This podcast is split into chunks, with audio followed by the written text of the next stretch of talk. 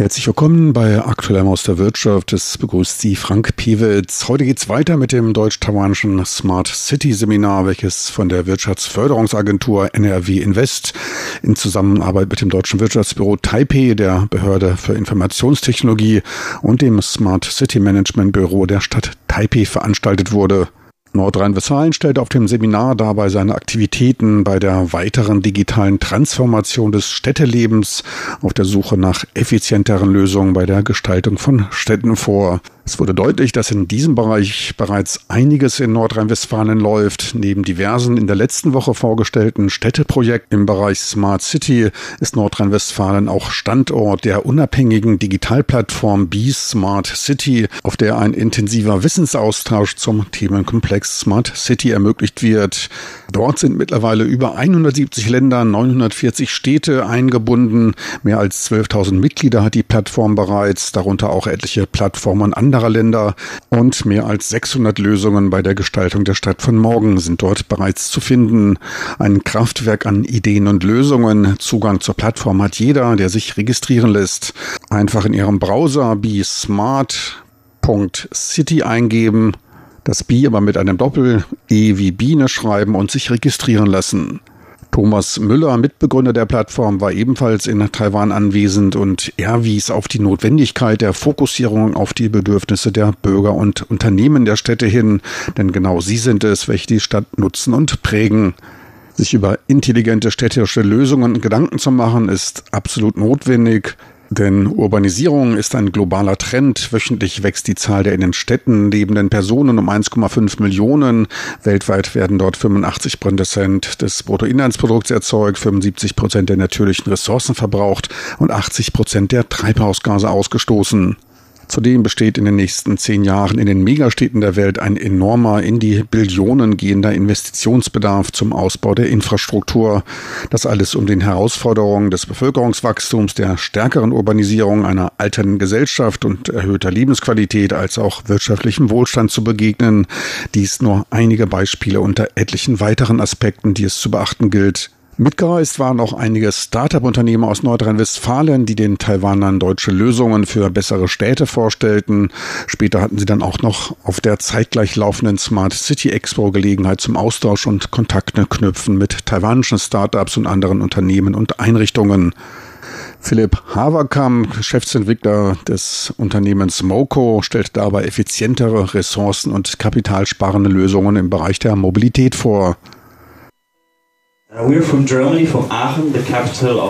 Wir sind aus Deutschland, aus Aachen, der Hauptstadt der Mobilität und bereits über ganz Deutschland verteilt, auch schon in Europa vertreten. Jetzt machen wir den ersten Schritt hier nach Asien. Heute geht es um die Zukunft der Mobilität und wir haben die Technologie dafür, dies umzusetzen.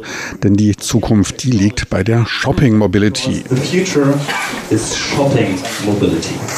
But one question first. How many cars does Germany million. Ich möchte eine Frage stellen. Wie viele Autos gibt es in Deutschland? Eine Million? Fünf Millionen? Nein, es sind zehnmal so viele. Und dann stellen wir uns mal die interessante Frage, wie viele Autos denn tatsächlich gebraucht bzw. nicht gebraucht werden, also einfach am Straßenrand herumstehen. 40 Prozent, die nicht bewegt werden. Es sind fast 95 Prozent aller Fahrzeuge, welche die ganze Zeit nicht genutzt in keinster Weise bewegt werden.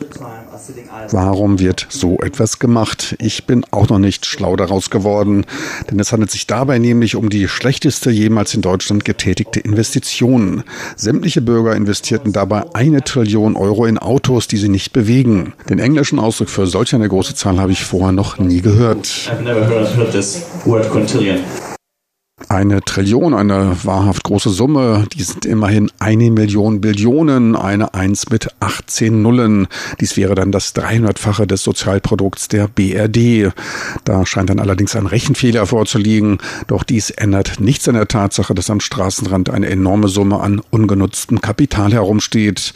Selbst bei einem Wert von etwas mehr als 20.000 Euro pro stehendem Fahrzeug kommt man auf die stolze Summe von etwa einer Billion Euro. Wertmäßig entspricht dies etwa 30 Prozent sämtlicher jährlich erzeugter Güter und Dienstleistungen in Deutschland. Und genau dort setzt das Geschäftsmodell von Moco an. One question for you all. Eine Frage an Sie alle. Wer von Ihnen hat ein Auto? Bitte heben Sie Ihre Hand. Wer von Ihnen hat ein Auto? So wenige, vielleicht nur 20 Prozent. Das kann ich Ihnen jetzt aber gar nicht glauben. Na okay, das ist in Ordnung, doch jeder kennt das Problem. Wo ist ein Parkplatz zu finden? Reparaturen sind zudem sehr teuer und genau das ist der Grund, warum ich kein Auto mehr habe.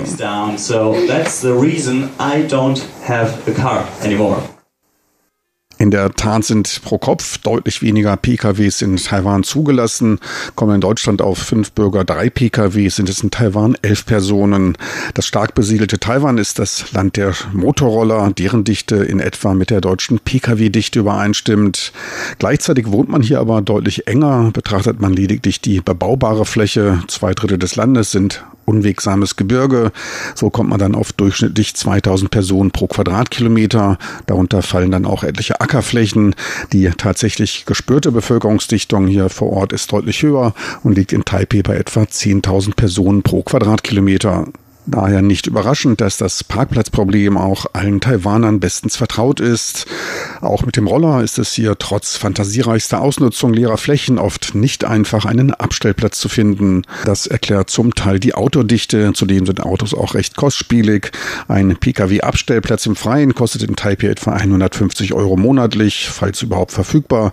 Wer mit dem Pkw zur Arbeit fährt, der muss dann nochmal das Gleiche fürs Parkhaus aufbringen. Für etliche wäre da die Taxifahrt zur Arbeit und zurück die elegantere, kostenneutrale Lösung. Von der kostengünstigen Nutzung der gut ausgebauten Metro mal ganz zu schweigen. Bei der Mobilität verwies Philipp Haverkamp dabei auf Köln, in der die Shared Mobility weit verbreitet ist. Das umfangreiche Verkehrsnetz wird durch gemeinsam genutzte Fahrräder oder Autos ergänzt. Die Kosten des Autofahrens liegen bei etwa 50 Cent pro Kilometer und werden von den meisten deutlich unterschätzt. Cologne is really Köln liegt wirklich weit vorn bei Shared Bike Systemen oder gemeinsam genutzten Autos. Dies ist der Grund, warum ich kein eigenes Auto mehr brauche. Was ich daher tue, ist Mobilität zu kaufen. So I shop mobility. Um diese leicht verfügbar zu machen, entwickelte Moco eine Smartphone-Anwendung mit dem dahinterstehenden System, mit der je nach Bedarf ein Auto, ein Fahrrad oder auch einer der neuen Elektroroller verfügbar sind. Gerade dort sieht er einen stark wachsenden Markt mit großen Zukunftsaussichten. Unser Ziel ist es, Mobilität kaufbar zu machen. Wir bieten nicht nur Carsharing oder die gemeinsame Nutzung von Fahrrädern an. Wir verbinden beides in einer Anwendung. Wir wollen nicht zehn verschiedene Programme haben, um uns bewegen zu können. Das wäre zu unbequem. Es geht dabei um eine Nutzerorientierung, um ein bestes Vorankommen. Sie öffnen die App und wissen, wohin Sie wollen und wie Sie dorthin kommen. Gleichzeitig ist es viel billiger als Taxis und schneller und auch bequemer als der Bus. All dies, das packten wir nun in eine Anwendung.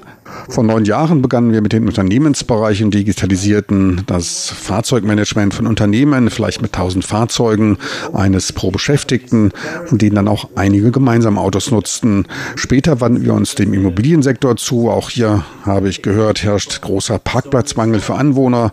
Wir stellten dort für eine geschlossene Gruppe von Leuten Fahrzeuge oder Fahrräder zur Verfügung. Für Städte boten wir dann später ein frei fließendes, offenes Sharing-Modell zur Ausleihe von Fahrrädern für jedermann an. Open sharing system for everybody.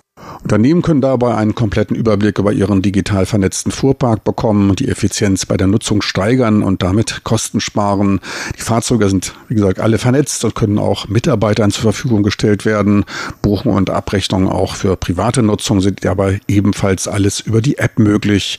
Bequem auch der schlüssellose Einstieg. Gleichzeitig bietet man ein finanzamtkonformes digitales Fahrtenbuch an und auch an eine integrierte Führerscheinkontrolle zur Verhinderung missbräuchlicher Nutzung wurde ebenfalls gedacht gedacht. Wir befinden uns mitten in der digitalen Transformation. Die Zukunft, die beginnt heute. So viel für heute aus Aktuellem aus der Wirtschaft mit Frank Piewitz. So viel für heute vom Smart City Seminar der Nordrhein-Westfalen Invest Agentur, welches hier in Taipei gehalten wurde.